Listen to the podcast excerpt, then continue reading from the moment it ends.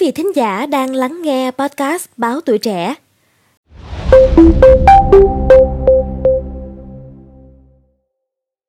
Thưa quý vị, liên tiếp những ngày gần đây đã có hàng loạt lãnh đạo đương chức của các tỉnh bị khởi tố bắt tạm giam. Diễn biến mới nhất là tại kỳ họp thứ 36 vừa diễn ra, Ủy ban Kiểm tra Trung ương đề nghị Bộ Chính trị, Ban Bí thư xem xét thi hành kỷ luật các ông Trần Đức Quận, Ủy viên Ban chấp hành Trung ương Đảng, Bí thư tỉnh ủy, Chủ tịch Hội đồng Nhân dân tỉnh Lâm Đồng, Trần Văn Hiệp, Phó Bí thư tỉnh ủy, Bí thư Ban cán sự Đảng, Chủ tịch Ủy ban Nhân dân tỉnh Lâm Đồng, ông Nguyễn Thanh Bình, Phó Bí thư tỉnh ủy, Bí thư Ban cán sự Đảng, Chủ tịch Ủy ban Nhân dân tỉnh An Giang, ông Trần Anh Thư, tỉnh ủy viên, Ủy viên Ban cán sự Đảng, Phó Chủ tịch Ủy ban Nhân dân tỉnh, Nguyễn Việt Trí, Ủy viên Ban chấp hành Đảng bộ khối cơ quan và doanh nghiệp tỉnh, Bí thư Đảng ủy, Giám đốc Sở Tài nguyên và Môi trường tỉnh An Giang. Theo Ủy ban Kiểm tra Trung ương, các cán bộ lãnh đạo nói trên đã suy thoái tư tưởng chính trị, đạo đức, lối sống, vi phạm quy định những điều đảng viên không được làm và trách nhiệm nêu gương, vi phạm quy định của đảng, pháp luật của nhà nước trong thực hiện chức trách, nhiệm vụ được giao, gây hậu quả rất nghiêm trọng, dư luận bức xúc, ảnh hưởng xấu đến uy tín của tổ chức đảng và chính quyền địa phương. Căn cứ quy định của đảng, Ủy ban Kiểm tra Trung ương quyết định thi hành kỷ luật khai trừ ra khỏi đảng đối với ông Nguyễn Việt Trí, đồng thời đề nghị Bộ Chính trị, Ban Bí thư xem xét thi hành kỷ luật các ông Trần Đức Quận, Trần Văn Hiệp, Nguyễn Thanh Bình, Trần Anh Thư. Trước đó, ngày 24 tháng 1, Trung tướng Tô Ân Sô, người phát ngôn Bộ Công an cho biết, Cơ quan Cảnh sát điều tra Bộ Công an ra quyết định khởi tố bị can, lệnh bắt tạm giam ông Trần Đức Quận, bí thư tỉnh ủy Lâm Đồng với cáo buộc lợi dụng chức vụ quyền hạn trong khi thi hành công vụ. Sau khi Viện Kiểm sát Nhân dân tối cao phê chuẩn, ngày 24 tháng 1, cơ quan điều tra đã tống đạt quyết định khởi tố bị can, thi hành lệnh bắt tạm giam, thực hiện khám xét đối với bí thư tỉnh ủy Lâm Đồng Trần Đức Quận. Cơ quan điều tra xác định ông Trần Đức Quận đã có hành vi lợi dụng chức vụ quyền hạn, làm trái các quy định của pháp luật khi tham gia chỉ đạo giải quyết các công việc liên quan đến dự án khu đô thị Nam Đà Lạt của công ty Sài Gòn Đại Ninh. Hành vi của ông Quận bị cáo buộc gây hậu quả rất nghiêm trọng.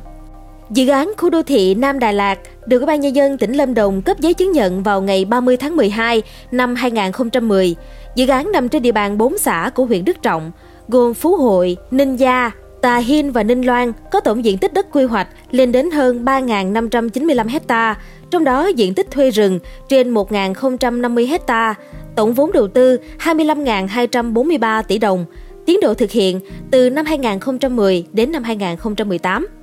Đến nay, sau 13 năm triển khai, dự án mới chỉ thực hiện được một số hạng mục. 15 nhà làm việc và nghỉ dưỡng của chuyên gia, một hội trường, 6 trạm dừng chân, khoảng 20 km đường nội bộ và trồng hơn 10 hecta rừng trên diện tích lớn chiếm đã được giải tỏa. Các hạng mục này đều là hạng mục phụ và đã xuống cấp nghiêm trọng. Tại kết luận Thanh tra Chính phủ số 929 ngày 12 tháng 6 năm 2020, Thanh tra Chính phủ yêu cầu Ủy ban Nhân dân tỉnh Lâm Đồng chấm dứt hoạt động dự án này, thu hồi đất, nhưng sau đó công ty Sài Gòn Đại Ninh đã có văn bản kiến nghị lên nhiều cơ quan chức năng xem xét lại việc thu hồi dự án.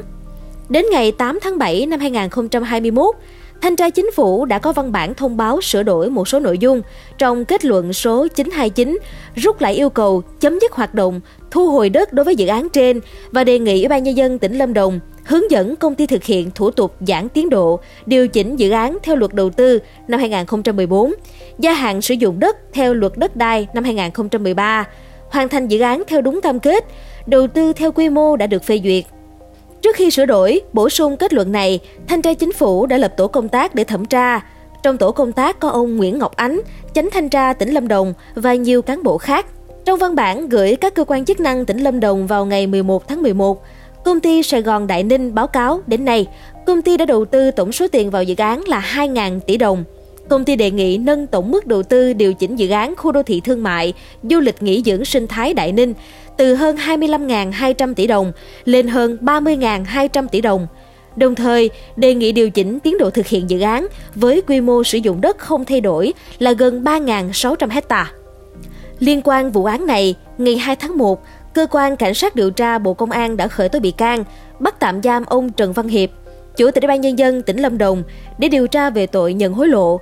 Trước đó, cơ quan điều tra đã bắt tạm giam ông Nguyễn Ngọc Ánh, chánh thanh tra tỉnh Lâm Đồng để điều tra về tội nhận hối lộ. Riêng bà Trần Bích Ngọc, vụ trưởng theo dõi công tác thanh tra, giải quyết khiếu nại, tố cáo phòng chống tham nhũng, buôn lậu, gian lận thương mại và hàng giả, vụ 1 của Văn phòng Chính phủ,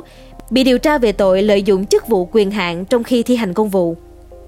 Trong khi đó, Chủ tịch tỉnh An Giang Nguyễn Thanh Bình bị khởi tố trong quá trình C03 điều tra vụ án vi phạm pháp luật trong hoạt động khai thác, kinh doanh cát của công ty cổ phần đầu tư Trung Hậu tổng 68 tại mỏ cát trên địa bàn xã Mỹ Hiệp và Bình Phước Xuân, huyện Chợ Mới, tỉnh An Giang. Đây là đường dây khai thác cát lậu lớn nhất trên địa bàn tỉnh từ trước đến nay bị công an điều tra. Liên quan vụ án này, trước đó ngày 25 tháng 8,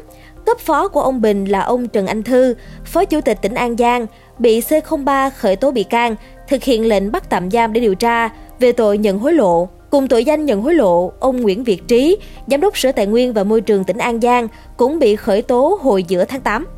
Chúng tôi sẽ liên tục cập nhật thông tin mới nhất liên quan đến vụ án và gửi đến quý vị thính giả trong những số podcast tiếp theo. Đừng quên theo dõi để tiếp tục đồng hành cùng với podcast Báo Tuổi Trẻ trong những tập phát sóng lần sau. Còn bây giờ, xin chào tạm biệt và hẹn gặp lại!